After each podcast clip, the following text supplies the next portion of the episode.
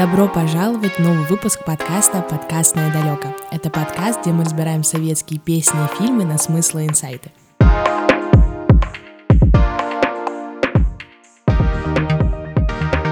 Меня зовут Катя, я бывшая радиоведущая, а теперь веду этот подкаст.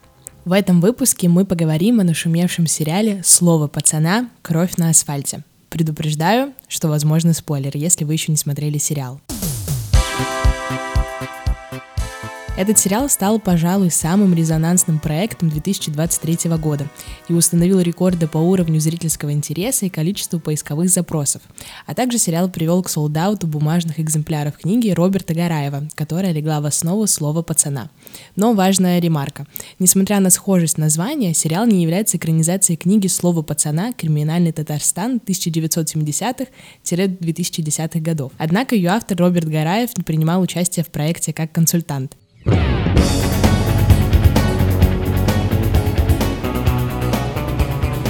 Действие сериала разворачивается в конце 80-х. Пока родители борются за выживанием, брошенные всеми детьми сбиваются в уличные стаи и борются за асфальт. Буквально, чтобы контролировать все, что стоит на их земле и передвигается по ней. Среди всеобщей нищеты понятные правила жизни, поддержка и слово пацана, которое сильнее клятвы. 14-летний Андрей из интеллигентной семьи. Он учится в музыкальной школе и живет с мамой и пятилетней сестрой. Парень регулярно сталкивается с прессингом уличных подростков и, чтобы защититься, заводит дружбу с гопниками. Один из них, 14-летний Марат, становится проводником Андрея в сложно устроенный мир улиц. В этот момент из Афганистана возвращается брат Марата, Вова. Он тоже состоит в банде, недоволен тем, как изменилась группировка в его отсутствие. В сериале «Слово пацана» очень реалистично показана действительность, с которой сталкивался каждый, кто жил или продолжает жить в России. Но почему же пацаны называются именно пацаны? Пацан — это сложный многоуровневый феномен с долгой историей, уходящий корнями в воровской закон. Это неписанный свод правил и норм, возникший в России в 30-е годы и призванный регулировать взаимоотношения между тюремными заключенными, профессиональными преступниками и внешним миром. Воровской закон или понятие стоит на трех китах — Строгая иерархия, открытое неуважение к формальным социальным институтам и особенно институтам государственной власти, а также культура взаимного доверия и поддержки среди членов группы.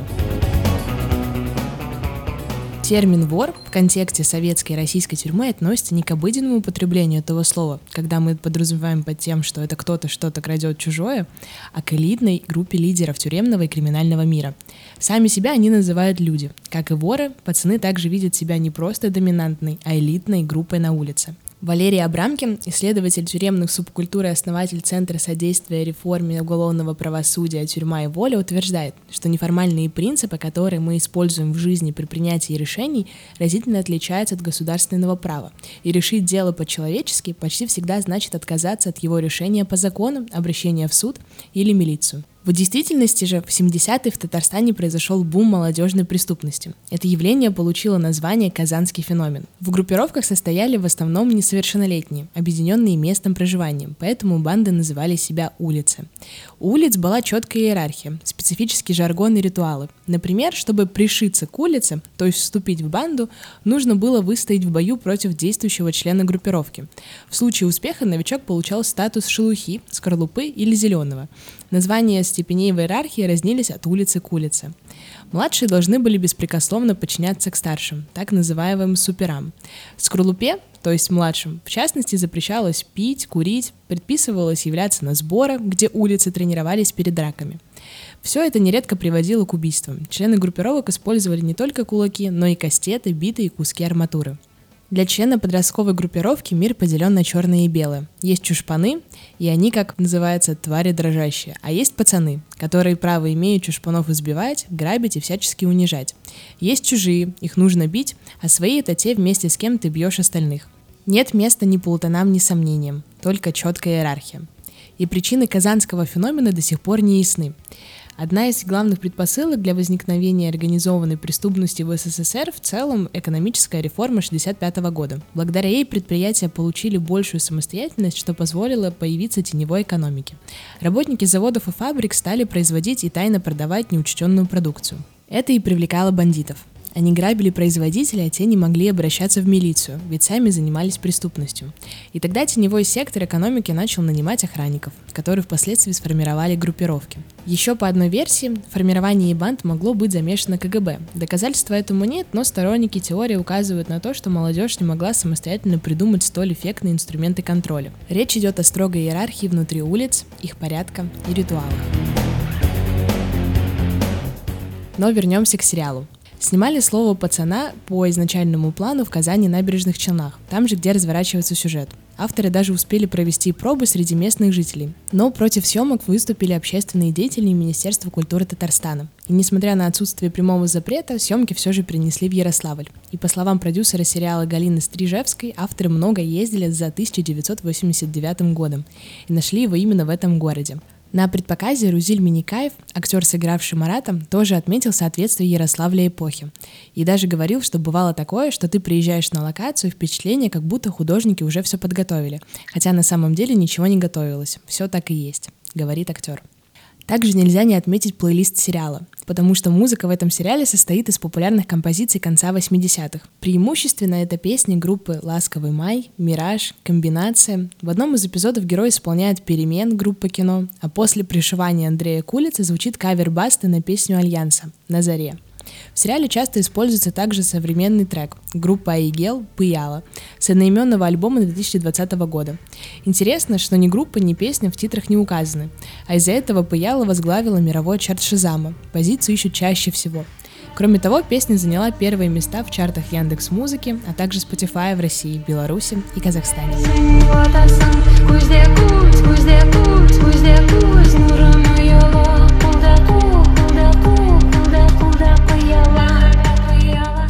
Поговорим же про сами серии сериала. Первая серия вышла несколько сумбурной, потому что за 50 минут нас пытаются познакомить с основными персонажами, наметить конфликты, рассказать о бандах и показать их быт. Из-за этого история кажется не сфокусированной, ни один из элементов так толком и не раскрывается. Зато такая динамика не дает заскучать, и мы сразу понимаем, что события будут развиваться очень быстро – первой серии нас знакомят с основными героями. Восьмиклассник Андрей живет вместе с мамой и младшей сестрой. И однажды в автобусе к нему и его товарищу Искандеру пристает хулиган и отбирает деньги. Позднее учительница просит Андрея потянуть по английскому неуспевающего. Им оказывается тот самый парень из автобуса по имени Марат. Он уже состоит в уличной банде «Универсам». Мы улица. Универсамовские. Мы улица! Мы улица! Мы улица! Мы во второй серии события начинают развиваться стремительно, потому что появляется старший брат Марата, Вова по кличке Адидас. И в исполнении роли Ивана Янковского это главное событие серии. Это один из самых ярких персонажей сериала и катализатор дальнейших событий. Его пацанская мораль несколько расходится с принятой у других группировщиков. Скажем, для Вовы важнее отомстить обидчику, чем сохранить хорошие отношения с другой бандой. Еще во второй серии мы впервые видим, насколько суров преступный мир Казани. Здесь подростка могут забить толпой просто за то, что он принадлежит другой банде. Что и случается в конце серии. Одного из героев убивают. Справедливо? То есть нашего универсамовского пацана какие-то мрази убили, ты зассал, пацана своего бросил. Если Это подкаст, где мы разбираем советские песни и фильмы на смыслы и инсайты. Вторая серия заканчивается на том, что два участника из группировки «Универсам» уезжают на автобусе. Но в последний момент, перед тем, как двери почти-почти уже закрылись, потому что ребята хотели придержать автобус, к ним подходят ребята из другой банды. И за то, что они принадлежат к делам другой банды, одного из мальчиков забивают до смерти, а один из них уезжает в автобусе, так и не успев ничего сделать. Откуда? Универсам. При делах? Хочется задаться в этот момент вопросом, почему же водитель не остановил, либо почему этот мальчик не подбежал к водителю и не попросил остановить автобус, видя то, что его друга забивают. Но водителю плевать, что кому-то в автобусе пристает хулиган. Если водителю будет не плевать, то хулиганы пристанут и к нему, и никакая милиция ему не поможет. Как не поможет она и мальчику, который туда обратился. И оба это знают, да и милиции тоже наплевать. А почему наплевать? Потому что это 80-е. И сериал как раз показывает умирающую дисфункцию государства, которое смертельно больное и никак ни в чем не бывало пытается жить как и прежде. Щедро напитывает своих подданных идиотских смехотворных идеологий, согласно которой они должны быть пешками и расходным материалом ради какой-то мнимой достижимой цели. которая на самом деле является совсем недостижимой. И молодежь понимает абсурдность полностью их дискредитировавшей себя идеологии и лживость государственной машины, которая упорно лжет им, как и прежде.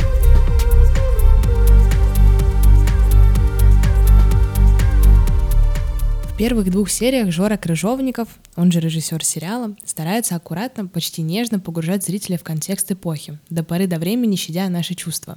И попытки Андрея встроиться в взрослую жизнь больше напоминают детские шалости. Плюнуть на спину прохожему, помочь украсть бейсболку из магазина, стянуть чужую еду из подвешенного под окном холодильного короба — и в драках проливается кровь. Но через пару минут пацаны уже жмут друг другу руки. Обиды никто не держит. А синяки и ссадины быстро заживают. Массовые схватки стенка на стенку фигурируют только в рассказах Марата и кажутся чем-то почти фантастическим. Одна группировка сняла создание флаги и заточила вымпелы. Члены другой дрались чайниками. И даже поездка за так называемой добычей в Москву воспринимается как приключение молодых оболтусов, а не преступление, совершенное группой лиц по предварительному сговору. Улица. Мы одни в этом городе люди, нетерпимые. Меня уважают, и я уважаю. И тут вы такие пацанов своих, потому что у них дух есть. В третьей серии как раз-таки участники группировки узнают о том, что их друг и коллега Яралаш погиб.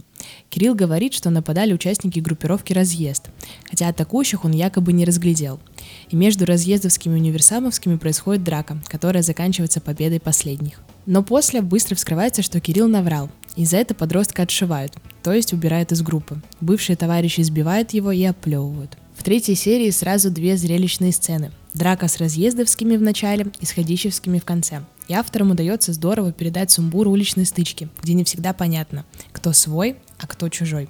Кроме того, в третьей серии интересно раскрываются некоторые персонажи. Например, отец Марата, который до этого выглядел просто мерзким, здесь демонстрирует жуткую фанатичность.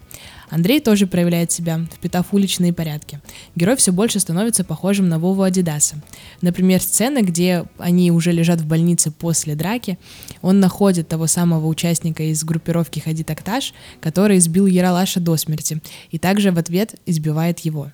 Четвертая серия начинается достаточно интересно и забавно. Задорными сценами побега из больницы и кинопросмотром в видеосалоне четвертая серия будто пытается показать, как здорово состоять в банде.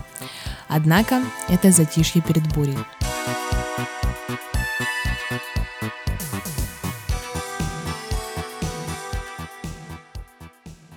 Но заканчивается серия достаточно плачевно. На фоне разворачивается мощная драма матери Андрея. Женщина сидит перед телевизором после окончания вещания новостей и поджигает себе волосы. Разочарованная в сыне, она постепенно теряет рассудок, а сам Андрей даже не понимает своей вины. К пятой серии режиссеры нас уже подводят к достаточно жестоким событиям, потому что пятая серия считается самой жесткой, в которой от былой романтизации не остается и следа. Здесь герои сталкиваются с реальной угрозой и в некотором роде ломаются. Особенно это касается Вовы Адидаса. В прошлом суровый и непреклонный он вдруг демонстрирует слабость и сам пугается этого. И страх приводит его к ужасным последствиям. В этой серии маму Андрея кладут в больницу, а милиция грозится забрать подростка и его сестру в детский дом. Айгуль начинает преследовать мужчины на зеленой восьмерке, что вынуждает девушку снова сойтись с Маратом. И ребятам из универсама кажется, что начинается самый интересный этап в их жизни. Они открывают свой видеосалон, начинают зарабатывать деньги. Но однажды в салон заходят группировщики из Дом быта, забирают магнитофон и похищают Айгуль. И Вова договаривается о встрече с их лидером по прозвищу Желтый. О, здорово, пацаны. Здоров. Салон открыли. Мгм. Нормально, нормально. Че проходить, пацаны? На встречу они договариваются приехать поодиночке. Что и происходит. Вова приезжает вместе со своим младшим братом Маратом и товарищей Зимой. А как раз-таки Дом Быт приезжает полной группировкой, что уже не уравновешивает их силы. И заканчивается это все тем, что когда он видит, как его брату начинает отрезать ухо, он все-таки произносит «прости меня». Тем самым Адидас нарушает один из уличных принципов – пацаны не изменяются. И в то же время один из домбытовских совершает сексуализированное насилие над Айгуль. Вова возвращается к себе, берет пистолет, который когда-то принадлежал Кощею, и в одиночку расправляется с верхушкой дом быта, но все равно не выглядит героем крутого боевика. Он убивает Желтого и спасает Айгуль, отвозя ее домой к родителям.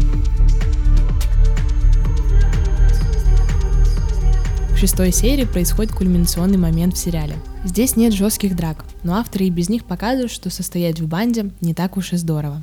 Оказывается, что группировщики по своей природе совсем не хорошие люди.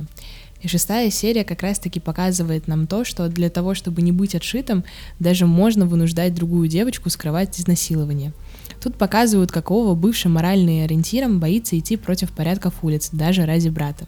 Да и Турбо демонстрирует, что все это время был трусливым, ведь его пугает, что кто-то может поступить не по-пацански. Участники группировки настолько боятся своей репутации и настолько дорожат своим авторитетом, что для того, чтобы не быть чушпанами на фоне других группировок, они вынуждены будут отшить Марата.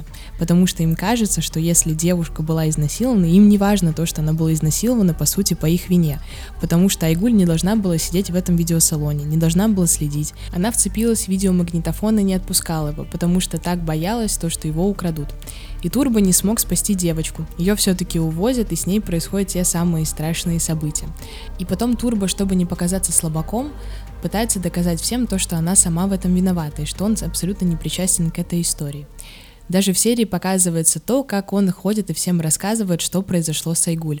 То, что она уже совсем не девочка, и то, что ее уже, как говорят, расчехлили. Даже в этот момент другой его товарищ Зима отвлекает Марата, вместе в туалете они стоят и курят, хотя обычно младшим из скорлупе не разрешалось курить. Но тут впервые старший сам предложил покурить сигарету вместе с ним. И в этот момент, пока Зима отвлекает Марата, Турбо как раз-таки рассказывает всем, потому что события происходят на вечеринке в одном из ДК, где они любили собираться на дискотеке.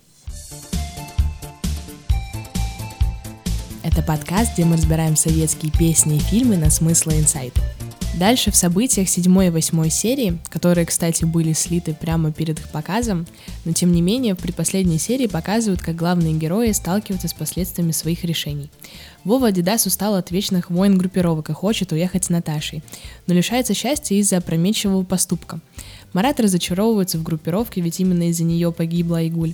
Андрей разом теряет мать и младшую сестру. И всего этого не случилось бы, если бы парень не вступил в универсам. Серия получилась слишком прямолинейной. Зрителям все показывают в лоб. По случайному стечению обстоятельств Наташа оказалась двоюродной сестрой Желтого, того самого, кого убил Вова Адидас. Хотя на это ничто не указывало. Как минимум девушка не защищали Домбытовские, и родственная связь персонажа выглядит так, словно сценаристы хотели в любой ценой показать Вову Адидаса. Турбо пытались кое-как обелить. Парень переложил все силы, чтобы найти младшую сестру Андрея. Но он продолжил оскорблять погибшую девушку Марата. Из-за этого Турбо так и остался исключительно отрицательным персонажем без нюансов. Зато серии не откажешь в динамике. Экшен есть только в финальной сцене, но наблюдать за всеми сюжетными линиями одинаково интересно. Интригует и концовка в серии. Сценаристы показывают светлые стороны героев и намекают, что для них еще не все потеряно. Восьмая серия. Финальная серия завершает сюжетные линии героев. Вова и Андрей получают заслуженное наказание. Убийца погибает, а вор сидит в тюрьме. Живым и на свободе остается только Марат. Но создатель сериала намекает, что он лишь сменил одних пацанов на других, потому что он вступил в отряд комсомольцев. Комсомольцы тоже проходят инициацию и занимаются теневым бизнесом. Просто действуют не грубой силой, а более хитрыми способами. И судя по последним кадрам, месть не принесла Марату спокойствия.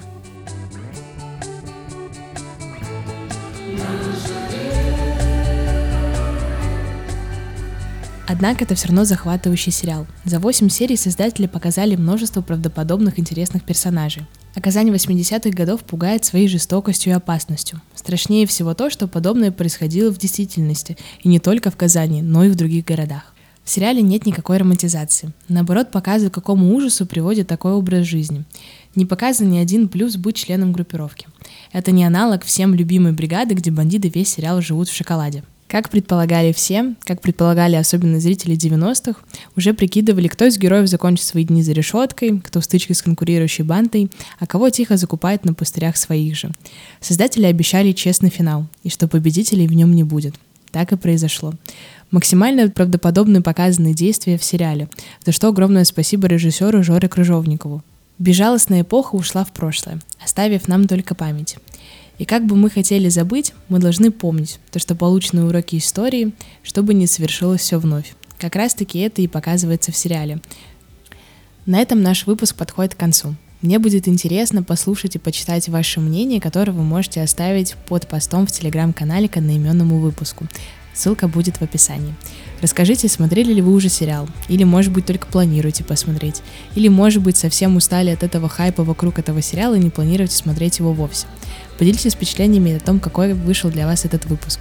Мне будет очень интересно. Также, если вам хочется поддержать подкаст, по ссылке в описании вы можете отправить свой донат. И если вам понравился подкаст, не забывайте ставить свои оценки на той платформе, на которой вы его слушаете. Спасибо вам большое за внимание и до новых встреч в новых выпусках. Пока-пока.